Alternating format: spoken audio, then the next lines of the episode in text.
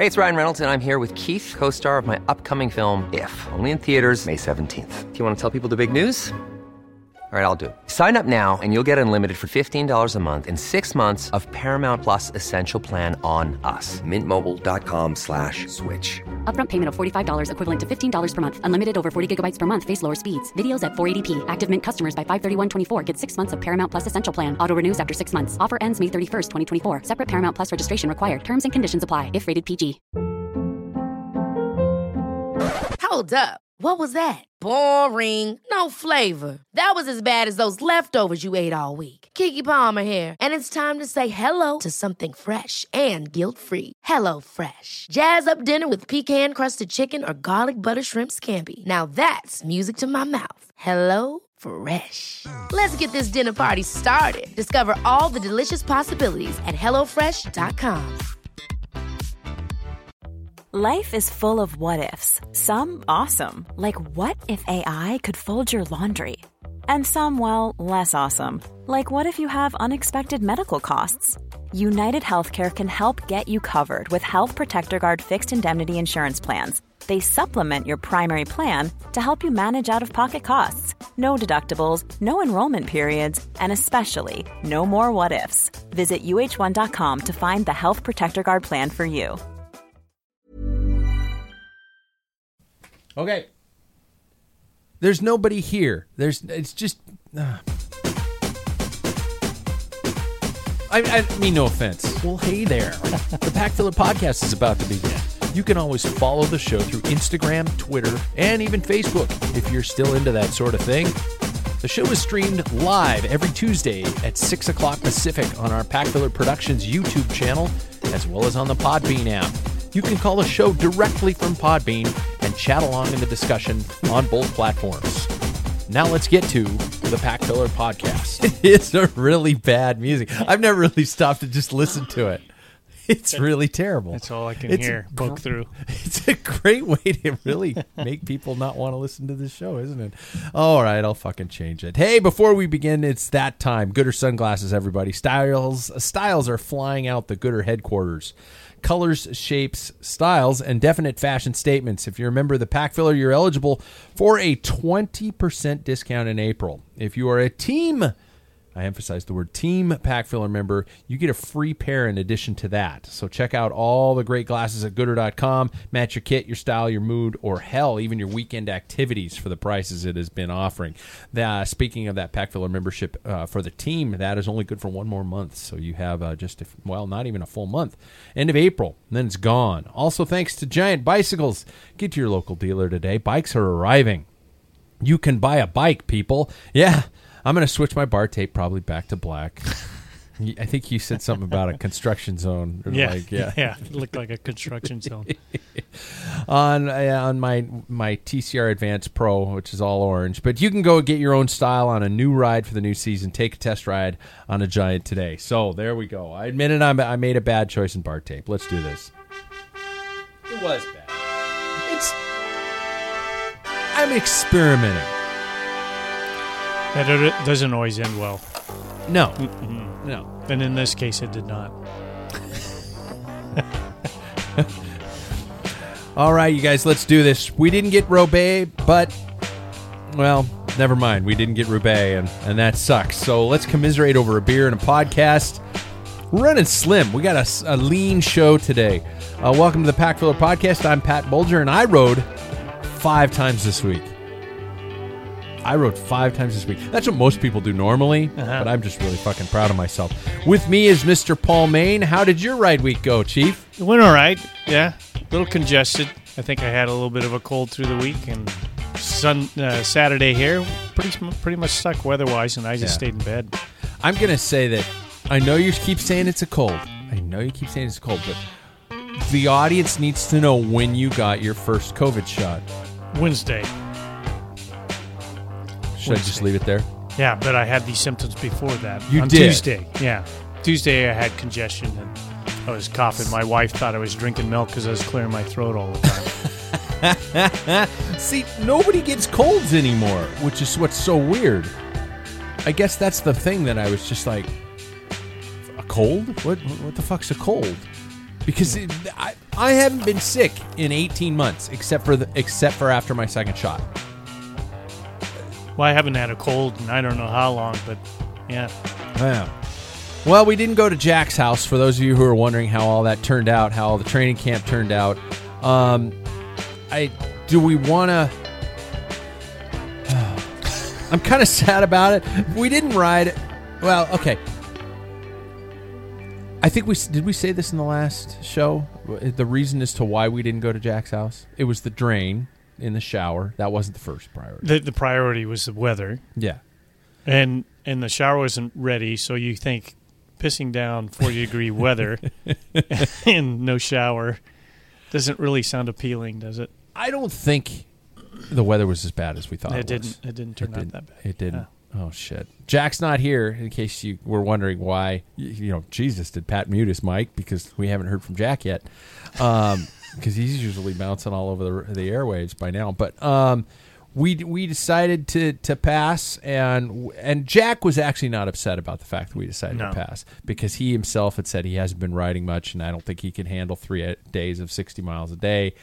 And you and I were like, 99% chance it's going to be 40 degrees and spit and rain. Mm-hmm. And you and I are going to drive six and a half hours to get there, ride for two day and a half, six and a half to get back.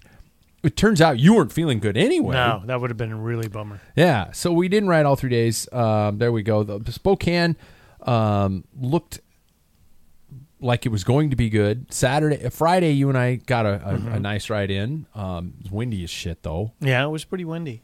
I think it said it was going to be eight mile an hour. I think Average. we had, it ended up being around 15 to 20 mile an hour yeah, winds. Yeah, with gusts. Yeah, and I chose that. a windy route. we were way up on the plains and it was pretty pretty nasty but it was it was it was nice and then we we did get um, the first pack filler quote fun ride in um, this weekend which was just a I- you know it's not like it was something reg- you had to register it was just a hey come show up you picked a course ahead of time we talked about it on the on the last show about people showing up I do want to emphasize that I was pretty sure the fact that I said it was a drop ride. It was I not think a you no did. drop ride. Yeah, it will be a drop spirited ride. Yeah, or something. okay, that. because So- I, I just we we the course the way the course was set up, we rode out of Nine Mile Falls, and within three minutes, no, within a minute, we were climbing, mm-hmm. and, and then we a minute and a half we were climbing on dirt, mm-hmm. and that was the last time we saw several people. And and for those of you who were on the ride, and I'm you know uh, it was so cool to meet a couple new people and things like that. Um, I I I don't uh, you know where do we where do we take this from here um, in terms of this goes? Uh, um, you know, do we? It's so weird or trying to organize group rides because I remember just back in the old in the old days where you would just say, "Hey, we're going for a ride." It was a group ride. Boom. You know, you just go, and now it's almost like you need to have a code of ethics um, when you when you're planning a ride. Do we do we stage it for a, because a couple of the guys had gravel bikes and, and gravel bikes aren't going to be as fast on the road. Sorry for all of you, one bike fits all. Um, I don't know where do we? You know, Well, and I, I think the questions were coming in when you posted it. Everybody's asking how much gravel, and in my mind, I have one bike, and I didn't even I could have measured it. You know, I Yeah. I didn't really have it in front of me, and actually, it was it was about a third. I would say third of the at least, Yeah. yeah, It- yeah. um, you know, a- and it was good to, to me. It was good to meet those uh, couple of people I hadn't Yeah. met before, and then I felt guilty as hell waiting at the end. We saw him go by and waved. I thought they were going to roll in and pick up some swag. Yeah. and then I thought, oh, we didn't really get to chat with them. yeah. Yeah, that's it's it's a tough go. So I don't know. Maybe we should have like a nice, like uh, the the team I was on. We had Mondays were like what we called soft pedal, Yeah. and just it's a socialized thing. There is a Yeah. group. There is a group in town who's doing something like that. Alan um, Jacob is. Doing screw like those that. guys. Uh, Yeah, It's uh, us, We're man. doing our own. Right? yeah, that's right. Yeah, we grabbed our ball and took off. yeah. I'm doing my own. taking my toys home.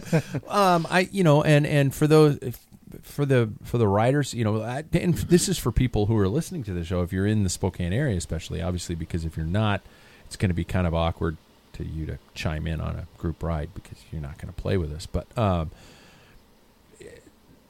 every ride, every group ride out there, predominantly these days, seems to be a no drop, and I understand that, and I understand what you're trying to do, but it's also kind of fun to just go out and hurt yourself and cop up along and know the course. We Mm-hmm. we we had the course on GPS, and everybody's able to ride it and go along at their own pace, and And and I had a really good explanation of where, right before we took off. Right. yeah, I- it was I- crystal clear, man. Yeah. it was crystal clear. You went through everything, and you lost me at like.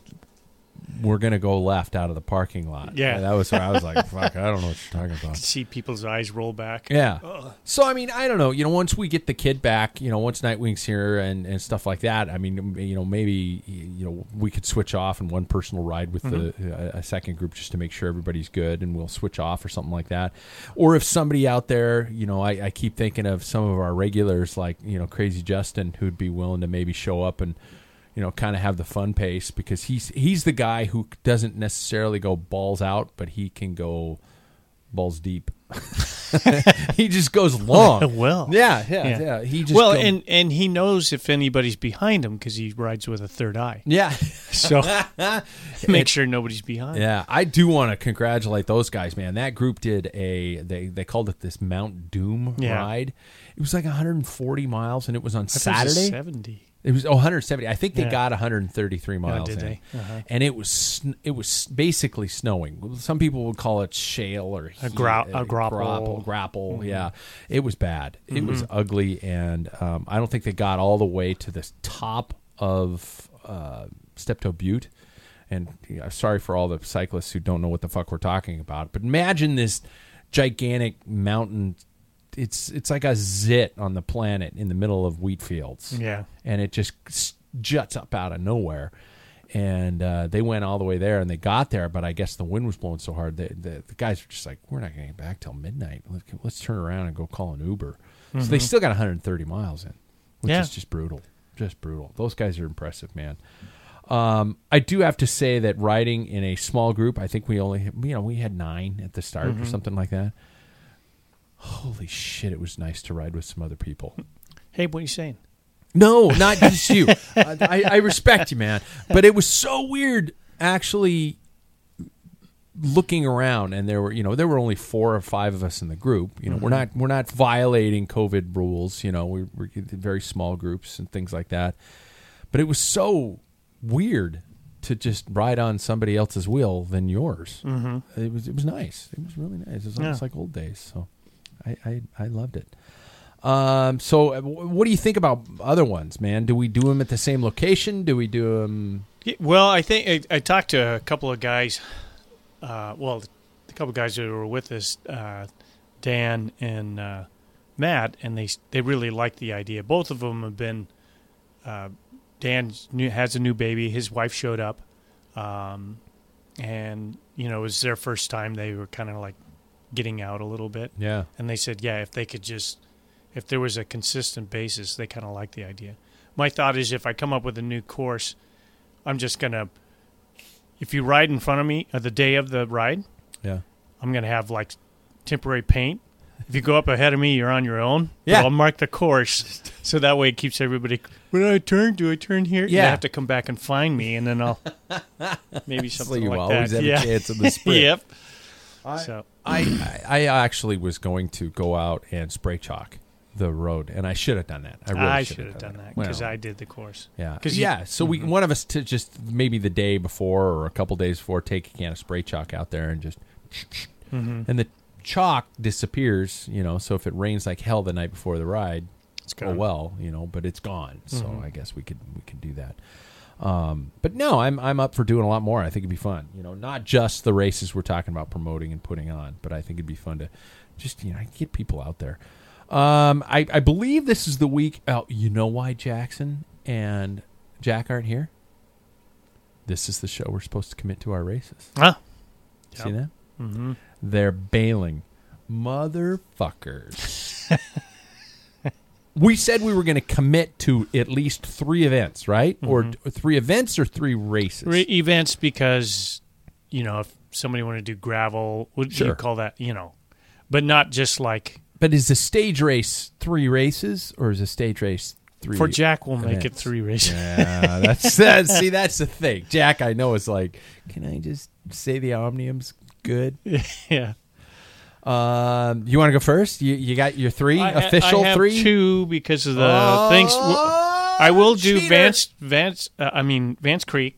When is Vance Creek? So Creek? I talked to Dan on the ride, or maybe it was Matt. No, it was Dan. Um, Vance Creek is one in May, Oh, it's in May. and then they have another one. I think in June or July. July, I think it is. I I'll have to look it up. Okay. So since we would have a place to stay With nudge, a nudge, working Jack, shower. with a working shower. now it's time to go visit. and uh, so that would be one. And I think there's a crit the next day, like Tacoma crit. Oh, okay. So now then we're talking. Then it, it's like two and one. You know, if you drive six hours, you want to get more than just a yeah. you know two and a half hour, three hour race in, and then Again. I'm reminiscing back in the old day because I remember you would you were able to do that consistently. They Mm-hmm. were never. It wasn't necessarily a stage race, but you would go over on a. f- Okay, m- we'd go over to Seattle, Marymoor Velodrome. Oh, it's it's the Jerry Baker Memorial Velodrome now, but you would do Friday night track racing. Saturday they'd Saturday they'd be a race somewhere, and then Sunday there'd be another race somewhere in you know That within vicinity, an hour and a half, two hour driving Mm-hmm. range, and you'd come home completely shredded, and that would God, it was just we need that again. And you know why I think we need that, and this isn't even the topic of the show. I think we need to uh, force USA cycling clubs to put on events again, Mm-hmm. I- because I, I think people are getting away with, and an unattached fee. You think there should be? I think there should be an unattached fee. I think you should have to pay for a, a little bit extra because there are clubs out there who put on races, and I don't think you should be able to skirt by an entire year without being involved in one way, shape, or form. I have a little bit of a problem with that. Do you really? Uh, yeah, because I've been on smaller teams and the resources Sure. you do not you can't afford anything and and Gino used to say when you all you have to do you could have a race for one-legged Polish women, yeah, you know, Yeah. and that would fill the bill, but I'm thinking it's defeating the whole purpose. That's like cheating the system. If you, if you you know, I I think we're at a stage it's a burden on clubs. Yeah. Uh, when clubs were bigger, now all clubs are small Sure. uh, and to put on a race is huge. Um, if they can find affiliation, somebody who'd be willing to put on the race, and then have, you know, Have a club sign on for Yeah. that as volunteers mm-hmm. and things like that. yeah, I think that's also the biggest problem is there's so many of us bike racers who don't want to volunteer. yeah, Everybody's like, I just want to race. I'm just gonna show up and leave.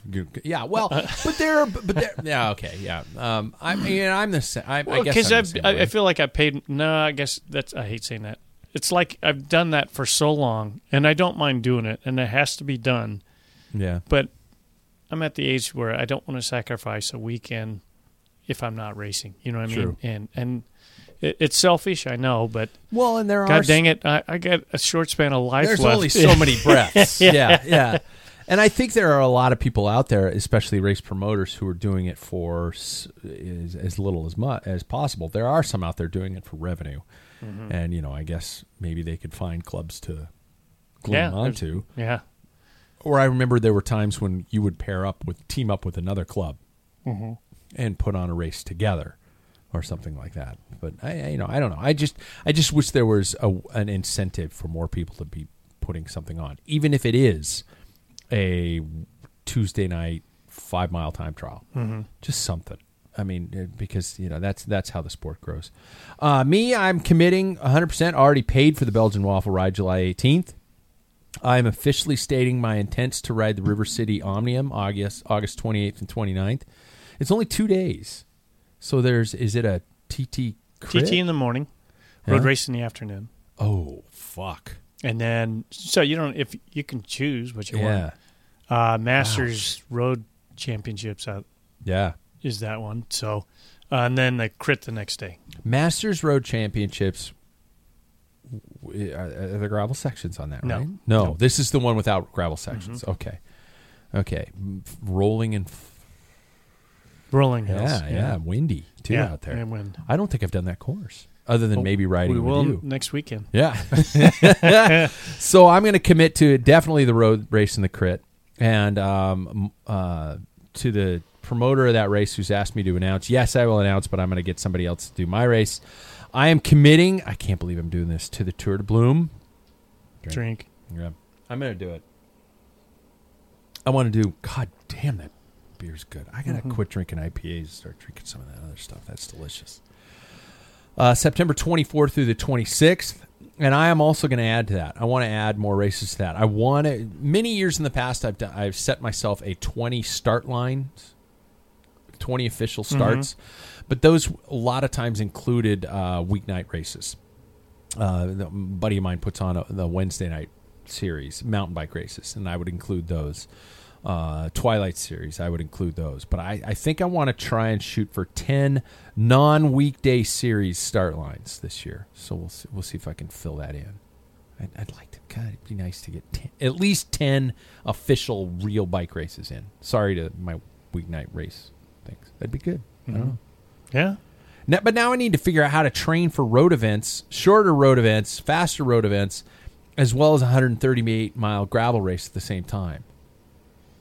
I mean, Well, uh, we had this discussion yeah, when I was but we didn't have it on microphones where everybody No, else we was didn't. listening to me. So my my Oh, my nice. wife, who was a uh, she loved to run and she did a couple of marathons. She wanted to qualify for uh, Boston, Hmm. and and to guarantee her time, it, doing her research, Yeah. they said you need to do a lot of interval work, that type of thing to increase your time. But so it was it was her distance was you know she thought she had to go and plod along and you know hit 15 mile and uh, 15 mile rides I mean rides runs Yeah. uh, you know 20 one weekend blah blah blah or work your way up and and taper down it was kind of like that but in between those longer rides was you know the speed and we would do Really? intervals and I'd help her on intervals so um, yeah and I think it, you could you could benefit from that you know what I mean as long as you keep your endurance up we'll have a couple of rides you know we'll do near 100 Yeah. 100 whatever uh, plus Yeah. you know twice a twice a month you're going to be fine Because I don't see. I mean, I'm I'm not going to Belgian Waffle to to, to win any medals. I'm just mm-hmm. going to, to do it and experience the entire thing.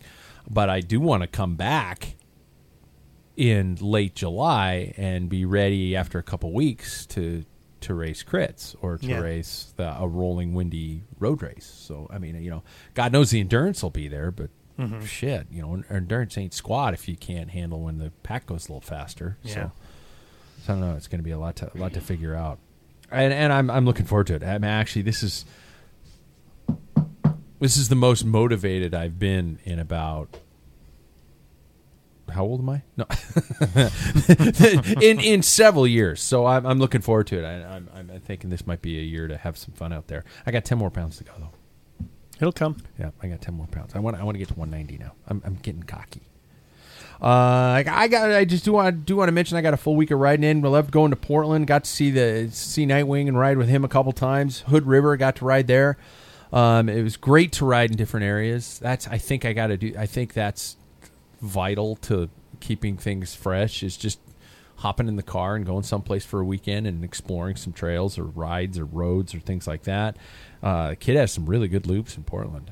There's some fun shit over there. I mean, we did a couple rides that were, you know, dead flat, dead flat, dead flat, dead flat, and then a four mile climb and, in Forest Park over there in Portland. Um, I, I know that he probably hasn't explored a lot of the areas beyond Forest Park because you know he's he's a college kid. He's got to do his, his other stuff like that. And I'm sure there are Portland residents who are like, "Oh fuck, you haven't gone to blankety blank or whatever." But but we were able to leave from his place and you know and ride, and and that was that was really cool. And you you think of a lot of big cities um, where you ha- you can't just head out from the doorstep. And then be able to go out and ride in those areas, and so I, I was impressed. I was really impressed with some of the riding out there.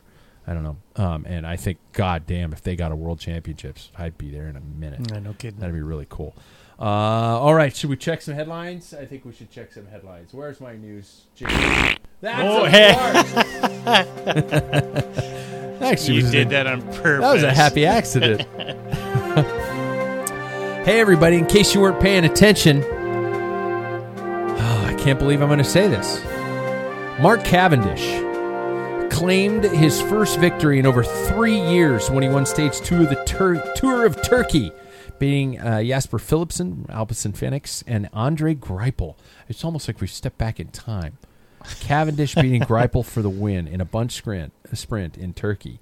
Uh, hit the front early with a lead out from Alpecin Fenix, but uh, Cavendish, God, he just, he just, he just wove through it, just the way he he moved like through the that old field. old days. Oh yeah. it was it was a beautiful thing to see, biding his time, um, coming across, you know, within the final 100k to take the stage win and the overall lead, according to Qu- Cav. Quote: "It's incredible. It's really nice. It's super nice." I never get tired of that feeling. That's that's. Uh, he says uh, Turkey is not the Tour de France, but to beat Jasper and Andre isn't easy. So. Um, I think a lot of people on the show know what I have said about Mark Cavendish in the past, and I am not going to pretend that I never said bad things about Mark Cavendish in the past because I can't. Because you guys are going to call me out on it, and that's fair. I did not like Mark Cavendish for a very long time. I think it might have been because he was uh, he was the villain in my movie, mm-hmm. uh, uh, my movie of watching bike racing, and. Um, you know, and then I think maybe over the last couple years, so much has changed with him, and and seeing him change from a cocky sprinter to a guy. I, I don't know. You know what what. How, what have your thoughts been on him, and, and what do you think of him now, and and things like that? I guess just to start with mm-hmm. Cav. Uh, when he first, uh, I think he first started off in a world tour team was was uh, Telekom, and I watched him sprint. Yeah, I Yeah. was he was in his like early, I think 21, 22 or something like Okay. that. I thought this guy's going to be a force to reckon with. And on the morning ride, there was a couple of guys. They were playing this fantasy. This is way back. Gosh, it must have been 2008 or whatever. I don't know Well, what it was. Telekom, you dated Yeah. yourself right there. Yeah. And they said, you know, this guy goes, "Do you have a lead on any sprinters?" I said, "Mark Cavendish, you wait. That No shit. that guy, he's going to be fast." Well, something happened. He, I don't think he even finished the first stage. so the guy goes, "Oh, thanks for the hint," you know, or something.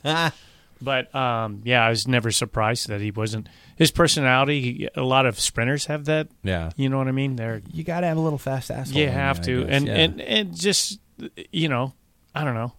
Uh, I think everybody who knows him down deep always says positive things about him. yeah. And if you understand his personality, that's just the way he is. So it doesn't. It's not. It's not for everybody. I mean, his I think. I think at one point in time we said it might have even been on the show is where we talked about the fact that a sprinter has to have the mentality to say that gap is mine Mm-hmm. and it's nobody else's. I am the best. I am the fastest in this group right now. Get the fuck out of my way. And and maybe that bleeds over into their lives a little bit. And I, you know, I, I don't know. It's just, it just, he was one of the sprinters that uh, kind of rubbed me wrong. But boy, oh boy, I, I, I have changed my views on him. I, I appreciate the guy. I like seeing his humility. I like seeing him struggle a little bit more. Maybe you know, I don't know. It's, I, I blame Phil Liggett. You think he po- poisoned the well? Phil had his head so far up Cav's ass for so many years. It was just like Cavendish, Cavendish, Cavendish, Cavendish, Cavendish, Cavendish, Cavendish, Cavendish, Cavendish, Cavendish, Cavendish. And you're like, fucking shut up. And maybe that was it. And I didn't like his cocky kind of mumbling in his. Maybe that's the Manx. Yeah, it's that. Yeah, kind of in that. So- I don't know. I'm not a specialist, but you know, Liverpool and all that. Yeah. tendency. I'm judging him for the way he speaks, and that's Yeah. really even worse. Yeah. Um, is it Shame enough? Yeah, shame on me. Is it enough to call it a return? Do you think this is a return? As he said himself, Turkey is not No. France, but to to win. I mean, the thing is, is you know, if he didn't win it, then everybody's like, look at it can't get any easier than this. You know, then he wins it like, well, it's not. It's only a tour of Turkey. Yeah, he yeah. couldn't win either way. I mean, win people's hearts either way. If you didn't like the guy, he he still didn't win yeah, because it's the tour of Turkey. But if he didn't, they'd say, see, he still doesn't have it. So yeah. um, Do we have any? Should we place any real expectations on the poor guy for the future, or would this be almost like a shit? Peace out. Thanks everybody. Drop the mic and walk off stage. Do do a George Costanza. And, ah, thank you. Thanks everybody. stage. Try the veal. Yeah. yeah. Um, no, well, I read a couple of things on it, and uh, you know, uh, Lefevere brought him on, and the guy from Specialized, the head head guy from Specialized, because Cavendish loves Specialized bikes, Yeah. and he's always been a fan. So they got together, and Lefevere said, "You know, if you're willing to sign the bonus checks for a win, think, then I'm." yeah. And and you know that's what he said. And uh, his Patrick's quote no today, idiot. yep, no, Yeah.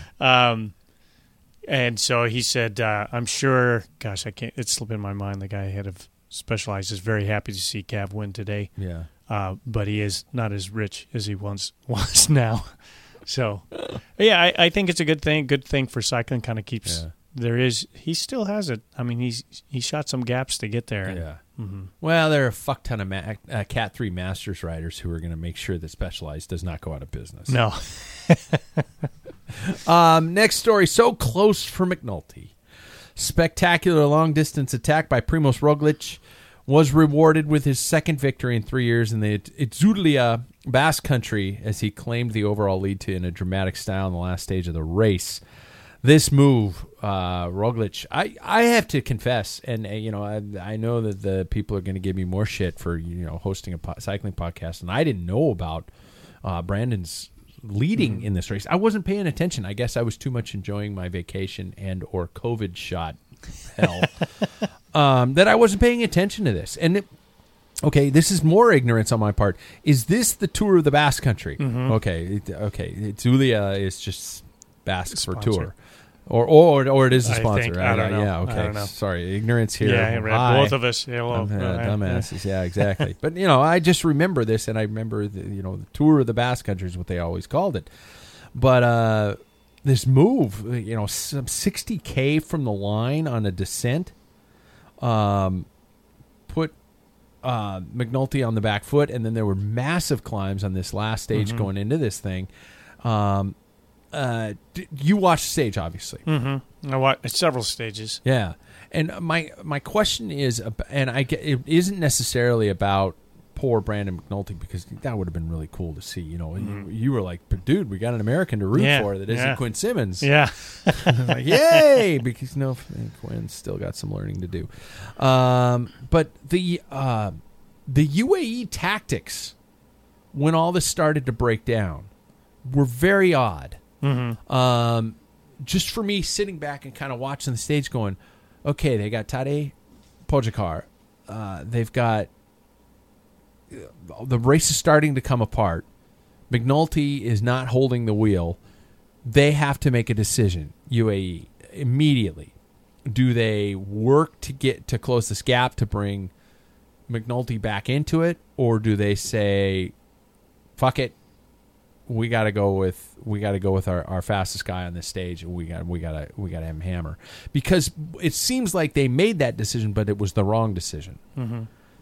Um, because I saw Pogacar, po- Pogacar, Pogacar. I keep saying his name wrong. I've, I'm going to say his name wrong on purpose. So I kind of like what's that other show? It's slow, slow ride Slow Ride podcast. Yeah. I'm, yeah, I'm gonna I'm gonna call out another podcast because you know this you say they Yeah, intentionally fuck up yeah. names, and I like that. I like that. I'm not gonna steal it from him. I I, I fuck up names unintentionally. Um, but he's he's back there, and he did so much of the effort after Roglic was already gone. I I mean, at the front, leading this entire uh, field. Um, bad tactics or just bad luck? Well, I, I think it also uh, what Jumbo Visma did was they're allowing somebody who they think they could control McNulty go up the road, like the stage where he took the overall and Yeah. got third in the sprint. Now, for two days, UAE has to protect, you know, the jersey, Yeah. the lead. Now that was that was UAE's tactic back in the tour. Yeah. So they kind of reverse the Ah. rules, see, uh, or the the play uh, Yeah. the playbook, and so they did. They had to kind of like control things, keep things. They they burned a few people. Well, on the last day, uh, it was Yeah. interesting. They sent UAE sent Hirschi up the road, Yeah.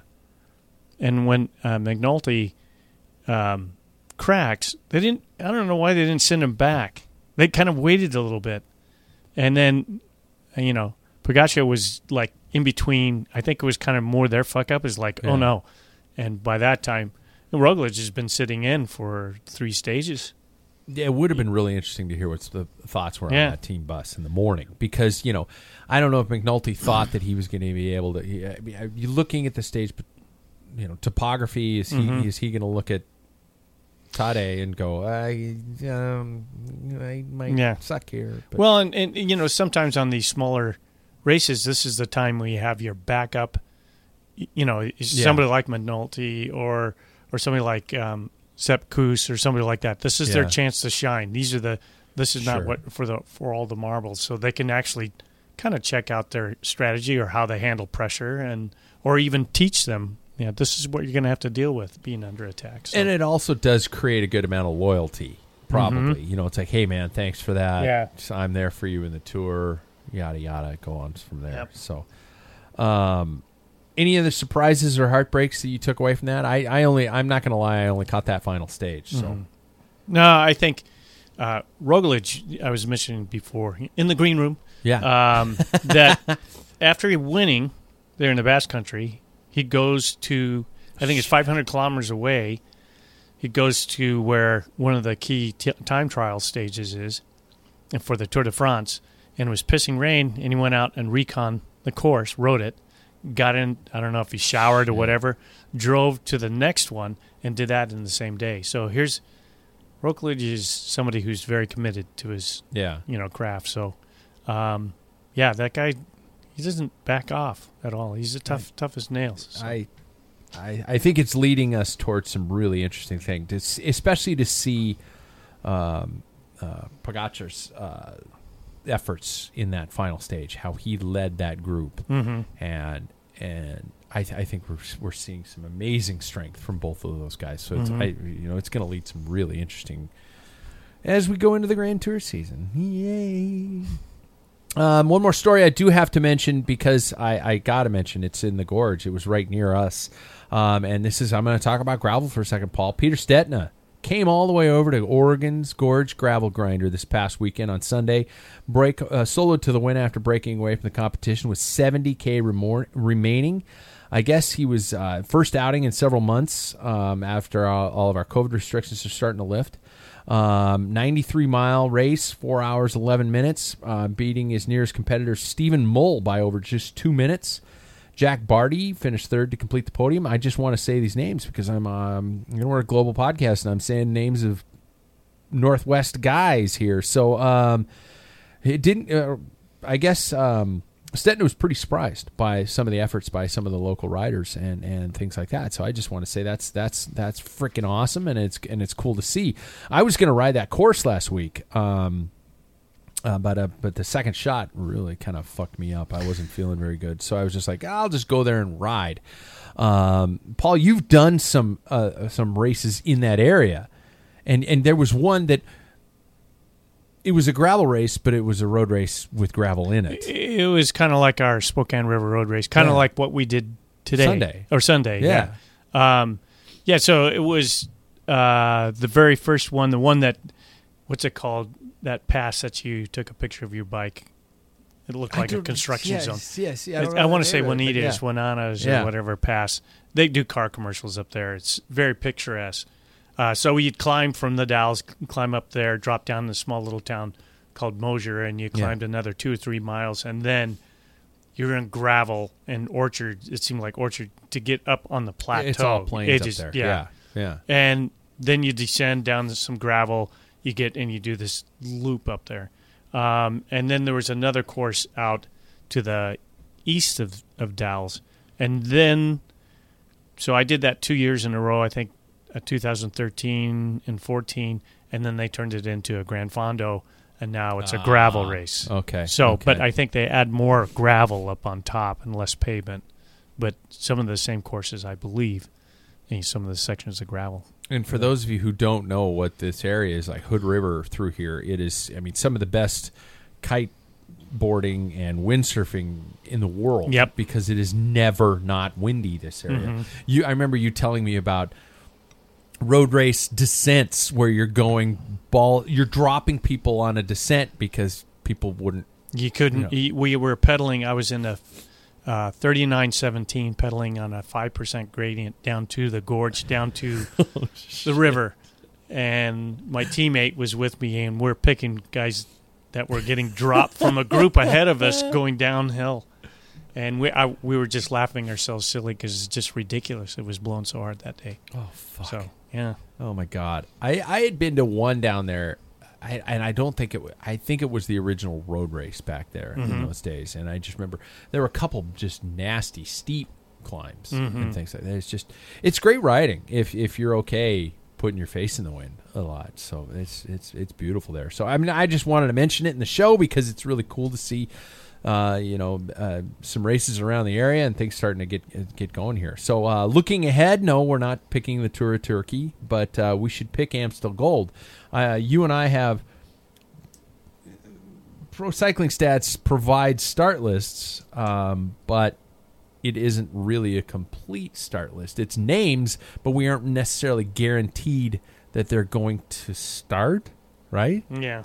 So let me ask you uh, about your knowledge about Amstel Gold and the style of race and the style of rider it it, it prefers or or highlights. Do you have any?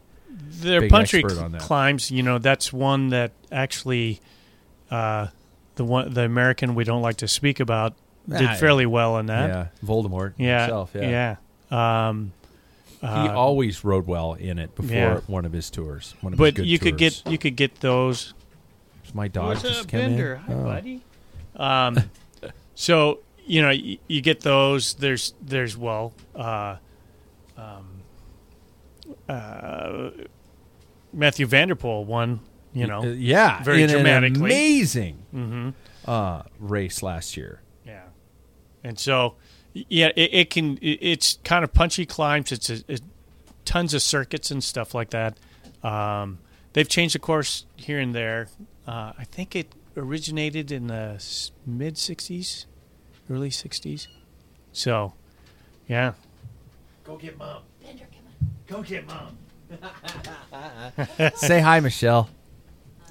Hi. Go get her. my wife saw her when she was on a run. That's what Yeah. she said. She saw your wife. Yeah. Yeah. Here, I'll turn this camera to me so everybody saw you in your hat. He's wrestling. great, great podcast. oh, he's still not in. yeah, yeah. This is real life, honey. The cameras are all on me. Nobody can see you in your in your pre-running gear. They're all on me. Post running. Post running. Oh, that's why you came down. Yeah. How was the run? Well, that was a long time ago. Oh. What is it like? Chamois time is. Oh yeah, Shaving yeah. time is training Train yep. Good call. This is actually real life. This is real Yeah, it is. podcasting. Just like the last podcast, my cat was like, Your cat up was against fucking you. with you. Yeah. Exactly. Yeah. But that's a cat for you. Yeah. Yeah. Yeah. Dogs are just They, like they just want love. yeah. That's all they want. Yeah. Yeah. So Amstel Gold, you know, it can be, it could be various, uh, you know, type of riders. Yeah. So Um, I well, let me let me look at this. I mean, how many we are, how many riders do we pick for a for a classic? I I, I always think three. attention. three riders for a classic, S- especially because we don't know if some of these people are actually going to be on the start. Mm-hmm. We're looking at for those of you listening. After the time, we're looking at this on uh, on our normal recording day of Monday. Technically, the start list isn't going to come out till Wednesday um, and and I'm looking at teams, and I'm I, I want to go out on some. I, I'm I'm going to go with some some a, a safe choice, but I want to go out on, on I want to I want to throw the dice here, man. I want to play around. So I'm going to pick. We could just stagger here how we how we pick rides, riders. You know, I'll pick one, you pick one, I pick one, you pick one. Um, my my first rider because I want to see it happen um, this year sometime, and I don't think it's going to be his ride, but I'm gonna I'm gonna still go with Greg Van Avermaet. Boo boo. I, I want Greg to Yeah. put his hands in the air. Hey, and he's year. done well in this race. If I remember, he was in a, I don't know if he podium, but last year or two years ago, no, it had been two years ago, that he was in like in the chase group or something. Anyway, See, yeah, I've seen I've unfortunately seen a lot of him in the chase Mhm. groups, and I, I want to see him Yeah. burst into something new. Well, getting on this, getting third at Flanders Yeah, doesn't it didn't hurt. hurt, and that's why I think he's flying. I think he's going well. So, all right, you're uh, you're first I have uh, Soren Kragh Kragh Andersen. For. Uh, he's uh, D- DSM. oh, oh, Yeah. what? He's he's been kind of right there. Remember in Yeah, Milan San yeah. Remo, he he's won some kind of punchy races and stuff Right in the on. past. So Right on. Okay. Um, I think Sep Vanmarcke is going to uh, bring Oh. Israel Startup Nation. I I, want. I him would like to see that, but I, You don't think so? nah. You don't think he's got the? the- Well, I mean, he was keen on on Peru Bay, Yeah. which didn't happen. yeah. Well, that's why. And you know, we- we're drinking sour beers because no Peru. we're Bay. sour losers. Yeah, no Peru, Yeah. Peru Bay. We're sour. Uh, That's two riders. Yeah. So, um, let's see. I was looking at what's his name. Uh, I can't pronounce his name. Jonas from uh, Jumbo's uh, Visma. Uh, He got he got second. What race was that? Just the other Vingegaard? day. Vingegaard, yeah. Vinge, Vingegaard. Yeah, something like that. He was second in whatever race was going on in the last. I remember week or something. Galloway making a tweet about uh, Velocast John making a joke about the fact that people are going to bust his balls about how he pronounces Vingegaard, and I'm Vingegaard. probably pronouncing it incorrectly, but I'm going to just go with Vingegaard. Vingegaard. That's those are my two so far. Those are your two. Okay, did we say three? hmm Okay, I got to pick one more. I got to pick one more. I got to pick one more. I got to pick one more. Um, oh shit. Um, not a Stuyven. I got to pick somebody from Deceuninck, don't I? Probably. It says Alaphilippe is intending of being there, but I don't know if he's gonna. I don't know. I don't know if this is his race. He, he's any race. Yeah, I could see him win this. yeah. I really do, but I'm not going to pick him. Oh shit. Um, I'm gonna. Pick, Well, you- go ahead. What? I was going to say I'm, I'm to go with an oddball. Uh, Dylan Teuns. Oh. Mhm. He's ready. Mom deserves the best, and there's no better place to shop for Mother's Day than Whole Foods Market. They're your destination for unbeatable savings, from premium gifts to show-stopping flowers and irresistible desserts. Start by saving 33% with Prime on all body care and candles. Then get a 15-stem bunch of tulips for just $9.99 each with Prime. Round out Mom's menu with festive rosé, irresistible berry chantilly cake, and more special treats. Come celebrate Mother's Day at Whole Foods Market. Jewelry isn't a gift you give just once. It's a way to remind your loved one of a beautiful moment every time they see it. Blue Nile can help you find the gift that says how you feel and says it beautifully with expert guidance and a wide assortment of jewelry of the highest quality at the best price. Go to BlueNile.com and experience the convenience of shopping Blue Nile, the original online jeweler since 1999. That's BlueNile.com to find the perfect jewelry gift for any occasion. BlueNile.com. Shit, now I got to pick, don't I? I really got to do it this time. Um, is Tim Wellens? Is this isn't his kind of race, is it? Well, he's if it's a breakaway, yeah, it Yeah. could whittle down, but I don't you know know he that's- can't bring anybody to the line. Just like Tiesj Benoot, they have to be by themselves. I'm gonna keep rooting for my man Michael Matthews. I'm gonna pick him for my third. I just because I, I just want him to win something. I really do. So there we go. Those are our three. Uh, Jack and Jackson don't get to pick. Ha! We'll maybe post them later or something like that, but they, they don't get to pick. So there you go. Um, all right. That does our news and, and, and segments there for the beginning of the show. And, and um, here's our, our topic, by the way, brought to you by our friends at Mojo Cyclery. Support your local bike shop, people. Do it. Get ready for a second episode of the Mojo Diaries coming very soon.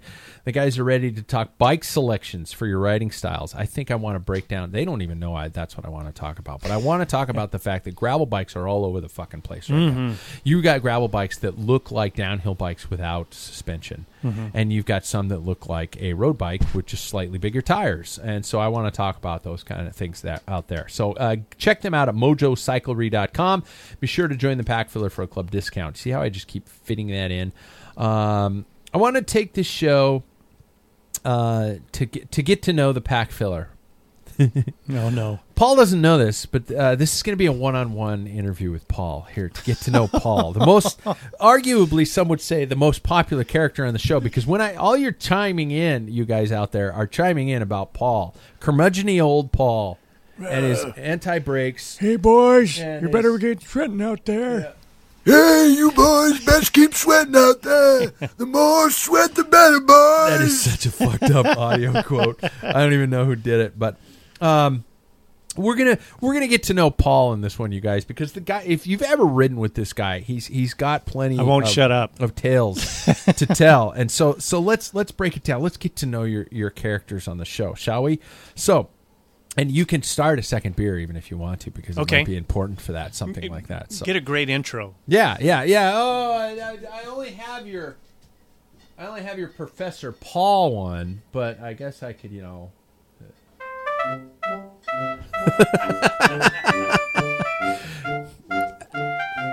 you could drink any of this. There's two St. Bernard's down there. That's like 10%. I Oh, don't shit. 10%. Um, he's trying to.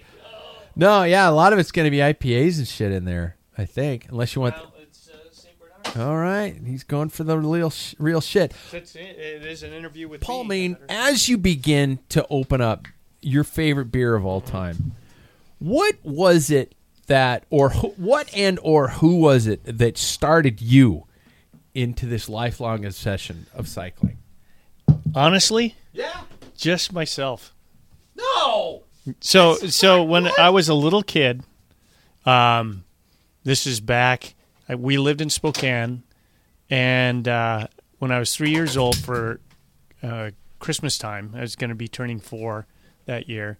My parents bought me my first Oh, you're bike. going back to four years old. Is your obsession with bike riding?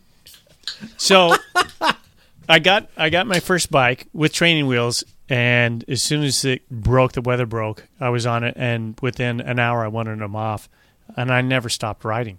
There's nobody, nobody like influenced me, and I thought I wanted to race bikes. I remember even there's a uh, my brother who's eight years older, his best friend. I kept asking about because he he ended up he was a big athlete. Um, he played football for WSU and stuff, and I was, Really? I wanted to to know how you can race these things because that's what I wanted to do. And- Seriously, seriously. it started with an Started, uh, and and the funny thing is, is we moved when I was a little kid. When I was six years old, we moved out to where we did some of the ride. yeah, and if you've seen the gravel with friends, Mm-hmm. that section, yeah. Yeah, and I pointed out to some of the guys who we were riding with uh, on Sunday, um, and so I wasn't at the front at that moment. I wasn't up there with you. yeah, I was back with Roger. Drink. Drink Anyway, yeah, yeah, yeah. So, Um, no, you know, yeah. So yeah, so anyway, I just would ride, and I took all the hand me downs that I could. Um, no one in Spokane area in 1969, 1970 Jesus. had any clue about bi- bicycling, and Yeah. I remember for my in third grade when I had, you know, a birthday party and everybody slept over. I literally created a fictitious story because I was the new kid in, in Reardan, where there's a bunch of farm kids that I used to race bikes there. I kid you not. I can remember the whole situation. I created this story that I had. I was this great. We raced bikes in Spokane and blah blah blah blah. I Really? don't know. I was always born. To, Holy shit. yeah, it's bizarre. But when did racing become an actual. Well, I, I I remember buying my first ten speed with the intention to race, but where we lived, if, logistically, I was trying to figure out in Spokane, Columbia Bicycle, and Oh, shit. remember Columbia and, Swing, and yeah, yeah. and there was a guy that wor- uh, worked there when I was there, and he was a mechanic. He was a young mechanic. Uh, his name was Steve Loveland Yeah. and and that was started like this draw. There was a small little community, and whenever I was in in Columbia Cycle, um, I would try and get any information, and you know, I I just played other sports until then. really? Um, I went to school at Eastern, and my sister went to school there. And one of the apartments adjacent to mine, she ac- actually left her Nishiki in the storage room, and I was able to finagle and and get her bike out of storage, and uh, started riding it. Um, Really? yeah. What was the first time you recall pin, pinning a number on and actually doing a race? So after yeah, I had to drop out of college, uh, ran out of money, and I didn't know what to do with my life, and and uh, I ended up um, decided I was going to get back into shape, and I bought my first bike from Bryant McKinley. Um, if if you're from Spokane, he's kind of legendary. He he's blind. Oh yeah, yeah, yeah. And- Sorry, I didn't recall yeah. his name. I feel like Brian horrible. McKinley yeah. was a Northwest Velosport, Yeah. and and his son was na- uh, state champion at one time, and I was just like drilling with all this information. yeah. I was about twenty two years old, I think, at the time. Jay, Um, Jay Herman. Jay, yeah, mhm. yeah. Teammate of mine. yeah, Yeah. and so um, anyway, then I I just started riding constantly and stumbled across a guy locally. Some people would know is Duke Anderson. Yeah. and he said, "Hey, you're pretty fast. Would you, do you race?" And I said, "No, I don't know how to get in there." So he gave me an application for USCF, Oh shit. and my first race was the uh, time trial down at Riverside State Park, which was a ten miler. yeah. And I didn't know anything about anything, and I got there like at four thirty, and the first person that shows up is this uh, uh, girl called Molly Bolger. Oh, That's your sister. And she could tell I was nervous, my hands shaking. I didn't, you know, I got my license. It was as soon as I got my license that week, I was did that TT. no and, shit. Really? Um, I did it and uh, got second. I thought I won it because I passed my 30 second man and my minute man. I could see my minute 30 oh, okay. in front of me and almost caught him. And I'm thinking, I, I sure I won this, but the guy behind me beat me by 20 seconds. oh. yeah. Um, what was your first real racing bike that you feel was truly your a racing bike? I had a Miyata. Um, it was called a, a Pro, Miyata Okay. Pro, and it had Superbe Pro, and was a 1985 Superbe Pro. Yep, throughout. Dark blue? No, they No. were red with Red. yellow yellow head tube and and the lettering on it was yellow. The next step up was was the uh, team, and that was blue, and it had Dura-Ace in that one. Because I remember, yeah, Orive, our club had a had a Miyata sponsorship for a Mm-hmm. while. We had several guys on them, and that might have been because of Northwest Velosport. that Yeah. shop. Yeah. yeah. Uh, what was your favorite racing bike? And it can't be your current one. It would have been um, Dave Moulton had a series of production bikes. He was out of San Francisco. He was a British guy. He used to build bikes for uh, the British national team, and um, it was called Fuso. And there is a little story. I don't know if you want me to get long winded. That's what that's what we're doing. So, yeah, I hadn't. I ended up working for Steve Loveland, who was the guy who I had contact back Yeah. when I was a little kid. You know, with my first ten speed. Um, but he opened up a shop called Two Two Wheel Transit, and that was the hub. And and when Washington Trust Classic came in, he worked Oh, with yeah. Campagnolo, um, and Campagnolo and and the support team and everything. So, um, anyway, uh, I used to go in there and drool over this frame that was my size, and it was just too rich for my blood. I just couldn't afford it. And you know, Steve, of course, is like, "Well, you can make payments. You can, Yeah. you know." And it's Yeah. like, oh, you know, I, I just didn't see how it was going to happen. And one day I walked in there and it was gone. He was ba- actually packaging it up, and he sold it to a guy. and it's like, well, that's done. And then, uh, then I went back. I don't know, week or two later, and he's unpackaging because it came back. The guy didn't like it. It was too race oriented. He wanted something little Really steep seat angle. Seat no, angle, seven. It was a sixty centimeter, seventy three five on the seat, seventy three head tube, but the fork rake was pretty shallow on Okay, it. So okay. n- not your standard four point three, but you know I don't want to bore people with all that. So um, anyway, um, so it came back, and I'm thinking, I, it's destiny. So I'm like saving my money, and then all of a sudden I go and it's gone again. Somebody bought it. Fuck. And I'm like, son of a gun. And then in two weeks, it came back. And then two weeks later, he hired me. I applied for a job. He hired me, and I had to take it out of my paycheck. And I got it, and I put Campy Chorus Group, and I hand built my own wheels. And Oh shit. yeah, it was the best riding bike. Well, my my current bike is pretty Yeah. it rivals it. But yeah, What happened to it? um, I broke a dropout, and this is, this, remember the the race down in Tri Cities. There was a criterium that you and Mike Meyerly got in a big. Yeah, yeah, Uh-huh. we were screaming. So at each other I, I jumped from the very city. beginning, and I, I had like three or four guys, and I'm like, within the first two laps, I'm like, man, my legs feel like they're gonna blow up. I couldn't figure out what it was. I went to the pits and and it looked my my wheel was into my stage. You know, that's Oh, because yeah. they had Yeah. horizontal dropouts on it, and I thought, ah. So you know, by the time I got looped around, I couldn't get my free lap because it was really dragging. Oh shit! And then the sidewall was all torn up. So uh, when I got back to Spokane, I had broken an axle. And I thought, oh. so I put in another axle, and it breaks again. oh shit! I keep breaking these axles. Well, it was black in the the dropout and the drop si- uh, dropout on the right hand side. For those that remember freewheels, you had an extension of Sure. you know axle Yeah. like this, and Campy axles then were twenty dollars a piece, and that's a lot of money. That's like four hours of work for me at a bike shop.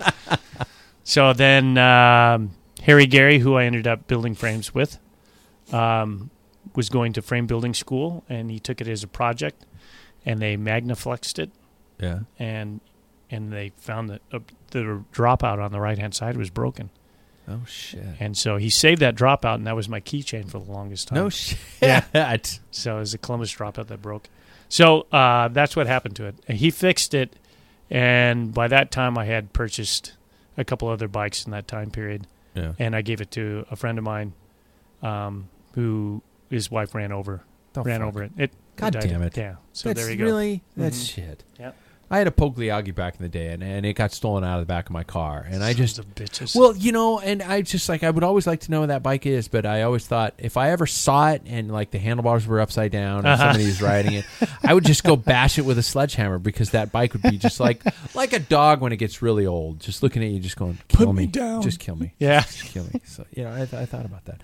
So you worked in shops for for several years, many years. Uh, with Steve, I worked for for him from '89 to '93, and then I would come back. I started as electrician in '93, okay, and then uh, but anytime he needed help, I would work on weekends. I needed money. Yeah, and, yeah. You know, Are there any takeaways from working in the business that you that you got? You know, in terms of like how the bike business works, how shitty bike shop customers are, anything like that that you want to take away? uh, there's always every every bike shop has stories of of a customer that fits.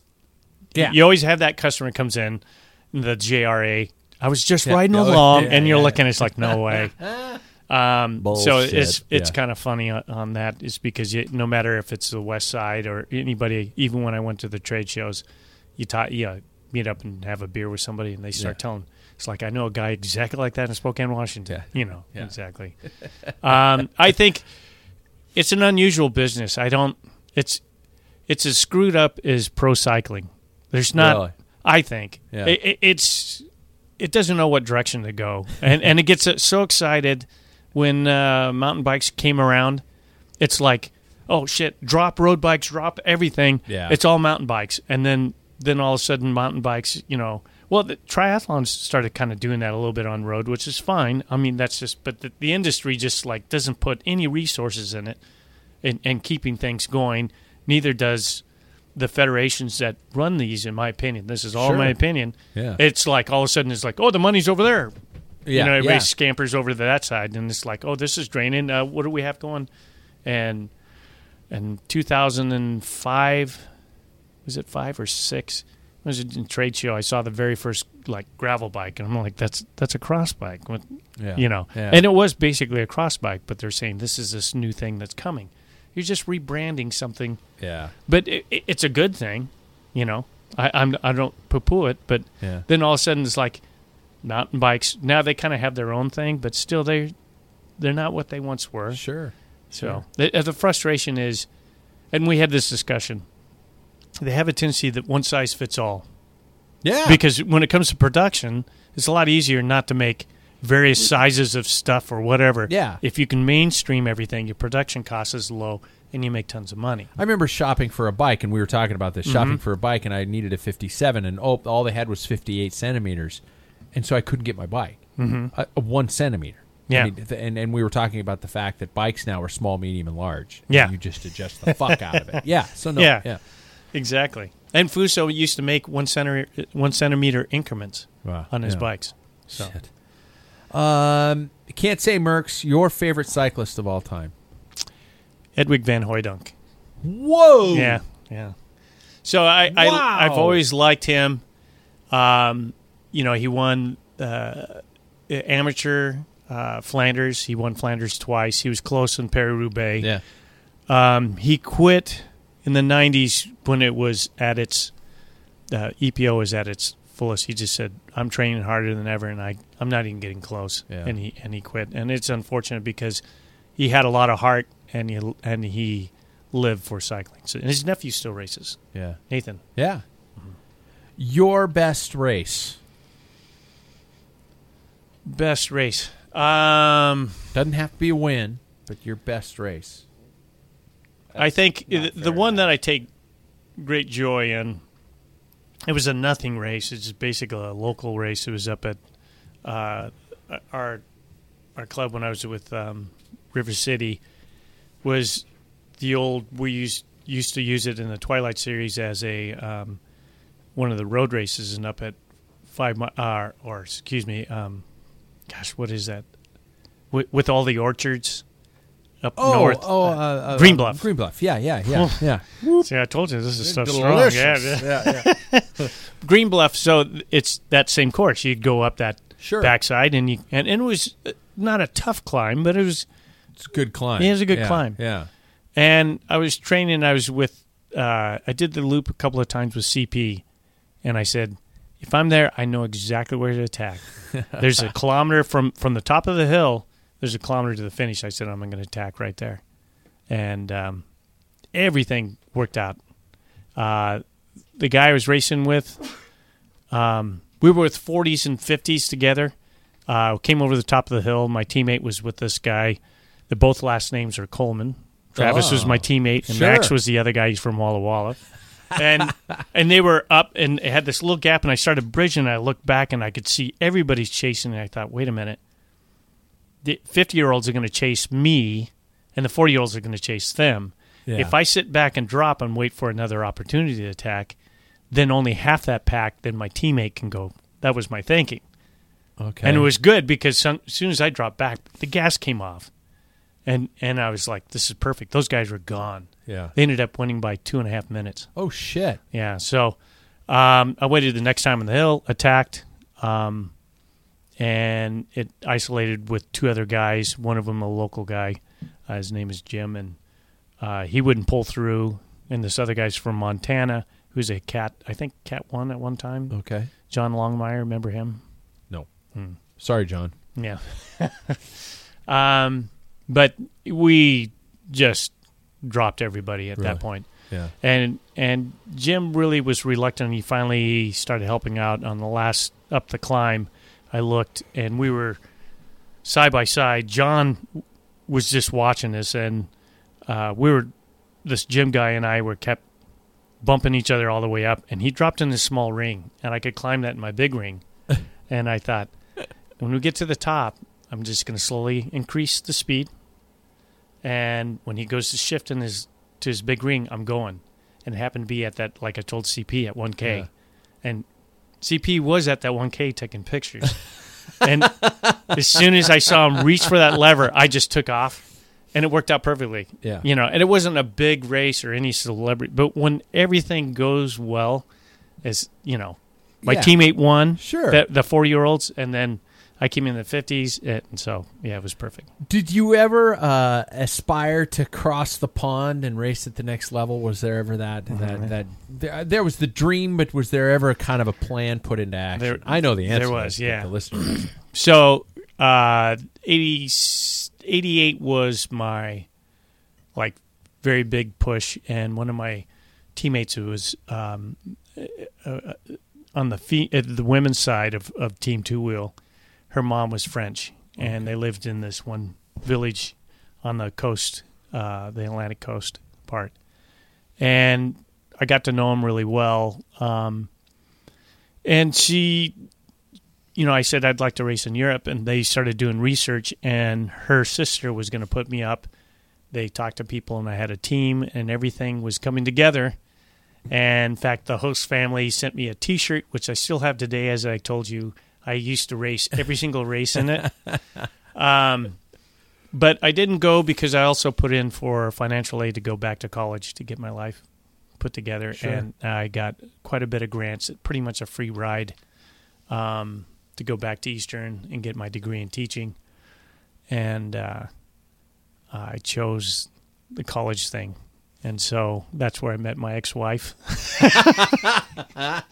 Things change. I didn't. Maybe I didn't make the good, the best choice. I don't know. So, yeah. so, but still to this day, like I said, I keep that.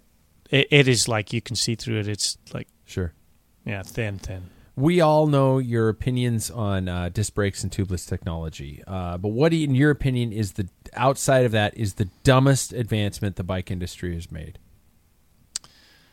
Wow. Um, if it's really dumb, it shouldn't be around. Yeah. I, I, I, think recent recent for road is is single chain rings. As much as a guy who never rarely uses his inner chain ring. uh, for road bikes, it just doesn't make sense. The, the, Yeah, one by setup. Yeah. yeah, one by. You know, you're looking at like if you have you have to change your your cassette in the back if you're getting a in, in order to get that spread right. Yeah. Then that means you have to add chain links and you have to. It, it's just not good. And I would have to say the next in line of recent, I don't think tubeless uh, wheels really are a good idea. I know a lot of people like them, Yeah. but there's now Vittoria has their little foam insert, and it's like, what's what's the point at this Jesus. point in time? yeah. you know, and they're because the rims are a little heavy in order to have that, and Yeah. you, that's just so they can ride on a flat without having it roll off. You well, just- tubulars are still you're Yeah. trying to They're just putting band aids. yeah Yeah. yeah yeah. It needs to go away. Uh, worst crash you've ever had? Ah, you, you got your drink there. Yeah. Roger's involved with this one, Oh. but it wasn't him. Oh. Roger. Yeah. Um, so Manitoba Criterium. Um, well, actually, I have two. One, but I'll use this one because it was pretty violent. Um, there was a breakaway in this uh, Washington Trust Classic, and there's a hill. It's Bernard if you're in Spokane, and we would hit like 40 miles an hour going into a Sure. tight right hand corner. Off camber too. Yeah, it was off Yeah, camber. yeah. And it, several times in that race, you could hear people go crash. One guy was from Montana. Um, his name was Joel, and he literally c- crashed. I've never seen this. he slid on his chest. Oh. Uh, my coach called him uh, the Concrete Christ because he, he looked like he was getting crucified, sliding down the side. He was on Oh. The sidewalk. In fact, uh, he went in somebody's yard and Oh, were into God. there. Yeah. but so it, it was a, a little chicane, and I remember Roger. I thought I got to bridge Roger up to this breakaway, and right by this duck pond, they had put uh, half-inch plywood over the top of a storm drainage.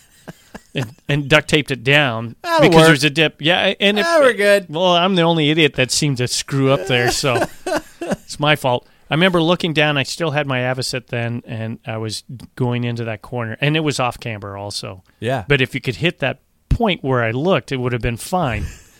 but the edge of my front tire hit that, and I greased out. Oh shit. And I was doing 32 miles an hour, and it was it's all broken up pavement and stuff, and I could hear people flying and swearing. You know, we had that discussion. Oh, shit, fuck. The hounds of hell and everything. and the strangest part about that was my coach at the time, Tom Ramsey, said he, he's in my face going, Jesus Christ, man, that was the worst crash I've ever seen. I'm like dazed, and I can't figure out why I can't breathe because my it was the first generation of Prolight Giro- Giro helmets.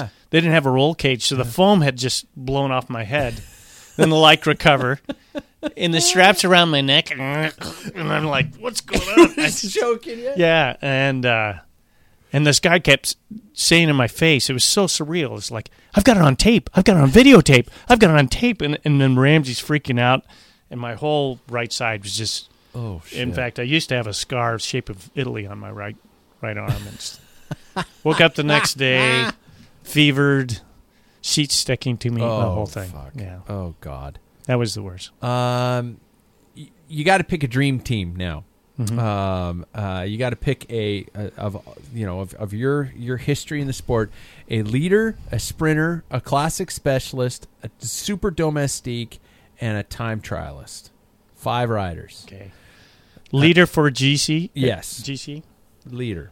And I would put Miguel Indurain. Miguel Indurain. Whoa. Okay. I, I like him. He was level. Uh, he was just level-headed. Yeah. He didn't. I mean, he did his job. Never complained. When he lost, he lost. Yeah. Yeah. Uh, sprinter. Of all the sprinters, I like. Uh, I like Marcel Kittel. I you, we were talking about him this Mhm. weekend. I, I think he's got a good head on there. his shoulder. He knew it was time to when you don't like the game, you need to get out. Yeah. But um, yeah, that guy's a good guy. Classic specialist. That has to go to. I mean, there's there's people that I think they're better, but the ones that I enjoy watching it was, and it's just of recent is um, that I liked him. I didn't like him when he was racing. Was Johan Museeuw. Yeah. Okay. That guy was all about racing. Fuck yeah. Mhm. Uh, super domestique. Super Domestique, I would uh, Jean Francois Bernard. When he worked for Yeah, Indurain, he yeah. sacrificed a lot, He did. and he was amazing. he it took him a long time to get out of that leadership role. Yep. That he was thrust into with Lovey Yep. Claire and things like that. Yep. Uh, time trialist or hard ass. I'll let you pick a time trialist or hard ass. Uh, I will go with Tony Martin. That guy That's can pretty much both. Yeah, Yeah, and now he's he's gone to just he's Yeah. out front for 100k. And Yeah. Um, I'm getting there. Um, best kit ever. It doesn't have to be a pro kit. It could be a team kit you've ridden for. Best kit ever. I would have to say, and and I used used to say is Superconfex for the longest time. That green was so cool. Yeah, yeah, and that's there's a yeah, Kind of a one of ours. yeah. it, that yeah. was my I threw that idea. Who Yeah. was designing it? But and and looking back in history, because I was watching a lot of Paris Roubaix and, and Magnus Back, Backstedt won in 2004, Yeah. And he and he outsprinted a guy named Fabian Cancellara who rose for Who? Fos, Fassa Bortolo. Oh. That that kit You was like only around. Fassa Bortolo Ah, kit? I- Really? Yeah, it is pretty cool. It's pretty simple and Yeah. I like Okay. that. Uh, without naming any names, is there anybody you'd like to have slapped from your past? Any teammates or people you rode against that you'd like to just kick the fucking shit out of? Uh, there was a guy. there was a guy where um, he rode for us, and we were at Wenatchee, and we had a guy who was in position and uh, to win with a stage race. It was pretty difficult. He used to go up this steep climb towards Mission. Is it Mission Ridge? Yeah, yeah, yeah, yeah. So you climb up to the top of that and down, and um, and he was he was a fantastic rider, but he he was strange. Um, he just didn't have a Yeah. personality anybody could gel with. Yeah. And and he, I just said, Joel, whatever you do, you got to stick with John. Okay. And do exactly what he says, because I, you know, I'm not going to win over the top of the hill. I'll be lucky to even see Yeah. those guys, you know. And we hit the slope of the hill. And that son of a bitch just like took off, and I'm like, I'm watching this like slow motion. Fuck! And I'm like, you idiot! And John got isolated, and the guy in second place had a teammate, and they worked him over, and he lost. Ah. And from that point on, that guy was You and a yeah, slapper. I- Okay. yeah. I had no respect. Um, you know, and have ridden around pretty much every stretch of, of tarmac within the city limits. Uh, what makes Spokane better than other places to ride, in your opinion? As it sits currently, I would say um, the lack of traffic.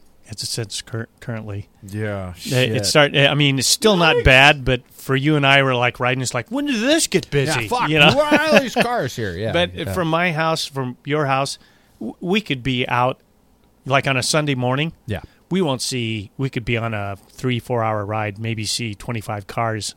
You know, that's out in the boonies. Of course, Yeah. once you get into town, it changes. But we're heading towards town. But But that's still leaving from our house. yeah, just leaving yeah, our house. And we have flat terrain. We have rolling hills. We have winds. We have Mount Spokane. We have, I mean, it, it's a plethora. I mean, Yeah. every type of course you want, you can get. It's awesome. Okay, these have nothing to do with cycling. Favorite band or musician? This tells a lot about people. All right. Now, my f- favorite musician was was uh, you won't know who it is. Is Ronnie Laws. He was a saxophonist. I'm into jazz. Really? Yeah, he was a studio. I just picture uh, uh, Ron Ron Swanson from from uh, Parks and Rec when he plays sax. You know, it's just this- yeah, Ronnie Laws is more of a, a studio guy, but he he cut some albums and stuff. Really? Uh, and I do like Herbie Hancock, the earlier days. Okay. Um, No, no, no, no. That's not early days. No, I that's know, when I'm things joking, I'm went joking. south. Yeah. um, and, and you know Ramsey Lewis. I, I like jazz, so Okay. I lean really heavy on the jazz Cool. side. So Okay. Uh, favorite movie, if you had to pick, I, I, I'll let you pick two because I know we right. pick, we quote a lot of movies. yeah, yeah. yeah. Uh, number one um, on the comedy side, Big Lebowski, without a doubt. There should be no other. I could watch yeah, that a yeah. thousand times, and I'll always find something like, "How did I miss that?" Yeah. it's that good. So, uh, and a serious movie, it would be. It's called uh, The Razor's Edge. It was Oh a my remake, God. um, 1930s, but uh, Bill uh, Murray Bill did it. Yeah, he did it in '84, I think it is. Yeah. um, and he and he cut it. Uh, he installed a couple of scenes with his brother uh, Brian Doyle Mm-hmm. Murray. Uh, he plays a character Piedmont where he dies, and then he has uh, Bill Murray has his his character Larry Darrell Yeah. has a soliloquy, and he's talking about I hated him. You know, people could feast off the food he left he, on his face. He loved Wow. to disgust people, and it was all geared towards uh, John Belushi. I'm, So I'm a.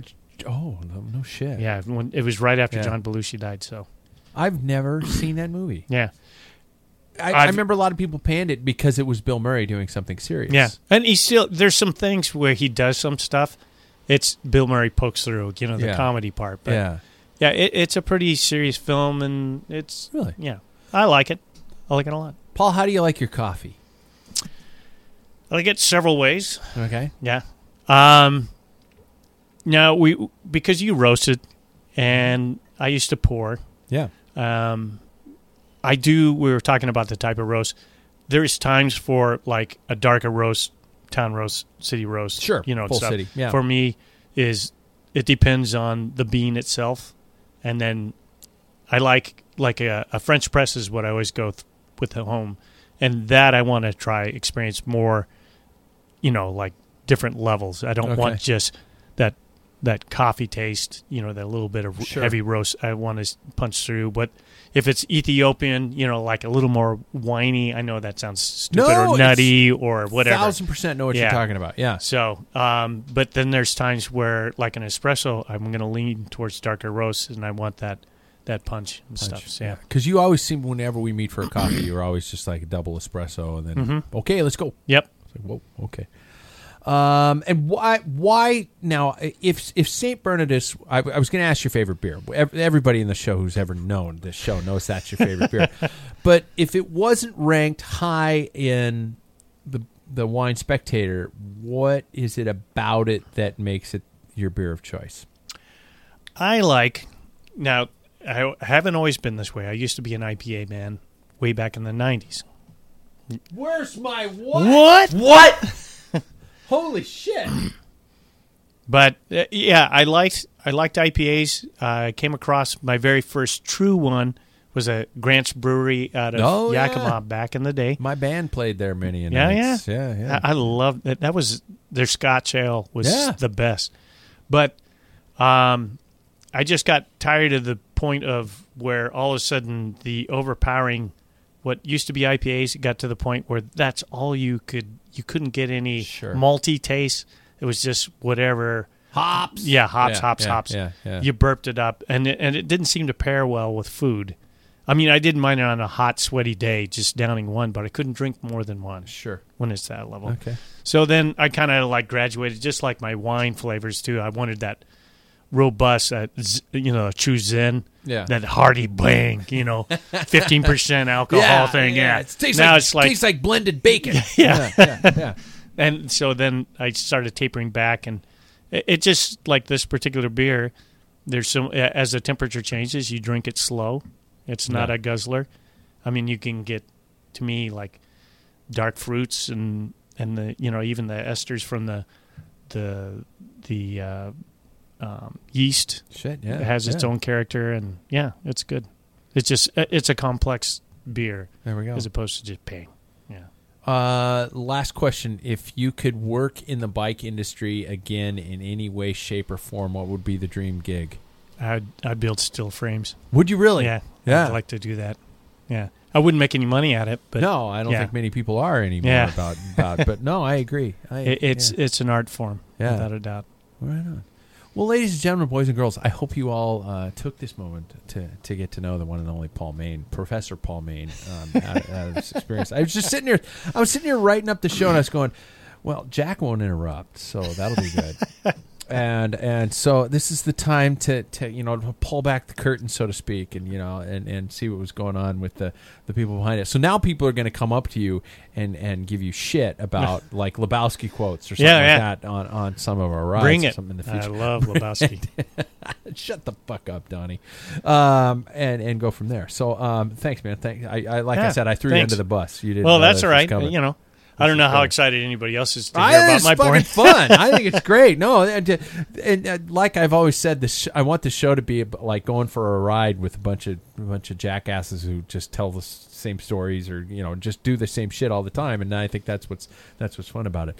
So we do need to we do need to close with with watch this, and I think I think I fucked up. I think I've been getting really fucking lazy on posting videos because I don't think I posted anything this week. No, I, I mentioned something that I I was would find one, too, and I yeah. didn't. I didn't drop you because that's Okay. kind of a reminder. I'd, I'd say, hey, watch this. Yeah. But I will do it because it, we had to drink sour beer because we sour. We were Yes. sour Oh, because we there were no Perry about Paris Roubaix. Yeah, yeah, yeah. Um, I will do that. There was a, there's a, anyway. I'll come up with something and Okay. I'll send it to you. Uh, I was thinking about it today as I was listening to several podcasts, and Magnus Backstedt has been interviewed by oh shit. um, Bobby Julich and Yans and um, Recycle, which Oh, is yeah. part of the Bradley Wiggins, um, and who else? I think the cycling podcast. Yeah. All those have been taken because he's a great. That guy's a great announcer and, and he's Yeah. got a good voice. So Maggie, come on, Come Yeah. on, man. What's the Drop fucking a deal? line. Let's Yeah. give it a I talk. haven't even reached He's out like, to "Do him, I but have to?" yeah. Yeah. yeah. He's like, shit, same fucking question. yeah, here we go again. I'll rapid fire him though. Yeah. You know, I'll ask him about his favorite beer. You know, or Oh, there we something go. like that. But, you Oh, yeah. it's- uh, I I'll don't see- change it I don't see Bobby Julich talking about Yeah. beer. Bobby Julich probably's never had a beer. You interviewed him. I know. I, yeah, I remember. God, I remember when we were kids at the Olympic Training Center. Bobby Julich was in our dorm room going, "You guys are so fucking cool. This is amazing.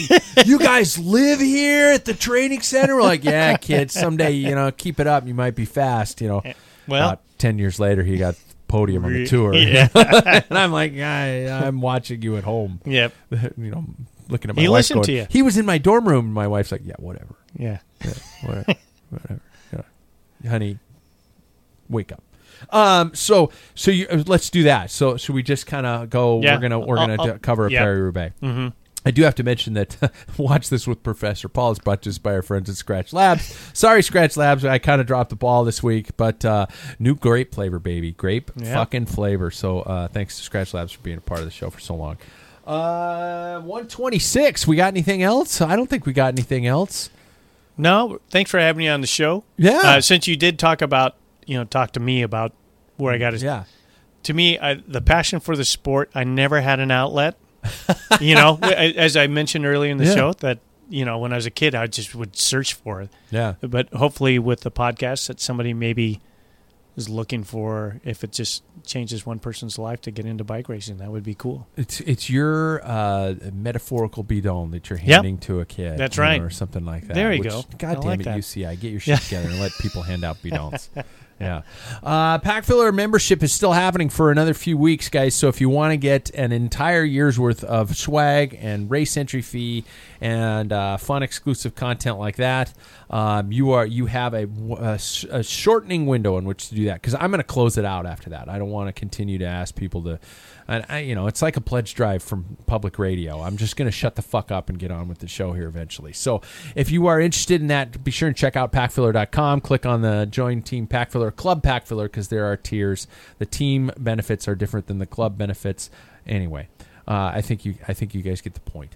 Um, go out there, ride your bikes, um, pick your Amstel Gold, and I'll, i guess I said it earlier, and I'll say it again. If you can pick two of the riders to, to podium on Amstel, Amstel Gold, I'll send you one of our, our pack filler mugs. I got one of those going out to uh, Noah, who uh, Noah nailed. Uh, uh at the, it was Flanders and what was right before Flanders? Uh, um, uh, Scheldeprijs. Yeah, uh-huh. I think he got he got uh, he picked one rider for both po- podiums, and, and he got and so he did it, and so uh, so yeah, Noah's got a he's got right the on. Packfiller, the La Vie Claire Panasonic one that's going out. Cool. Too, so I'm going to ship that out. To well him. done. Yeah, I'm a man of my I'm a man of words. It just takes me forever to put in the mail because I'm a lazy fucker. So there you go. um, thanks everybody. Um, Nightwing's got a show this week. Break a leg is his last college yeah, performance, so that has nothing to do with bike racing, but break a leg. And uh, Jack, finish the drain. That's it.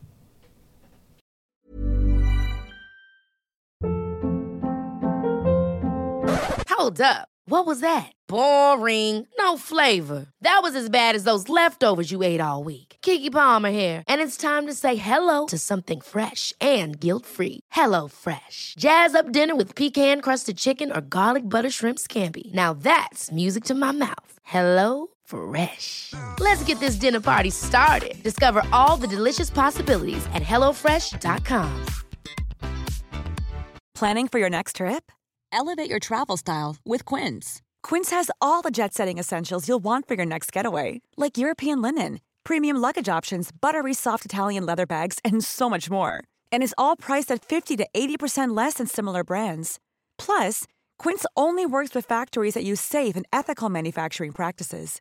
Pack your bags with high-quality essentials you'll be wearing for vacations to come with Quince. Go to quince.com/pack for free shipping and 365-day returns.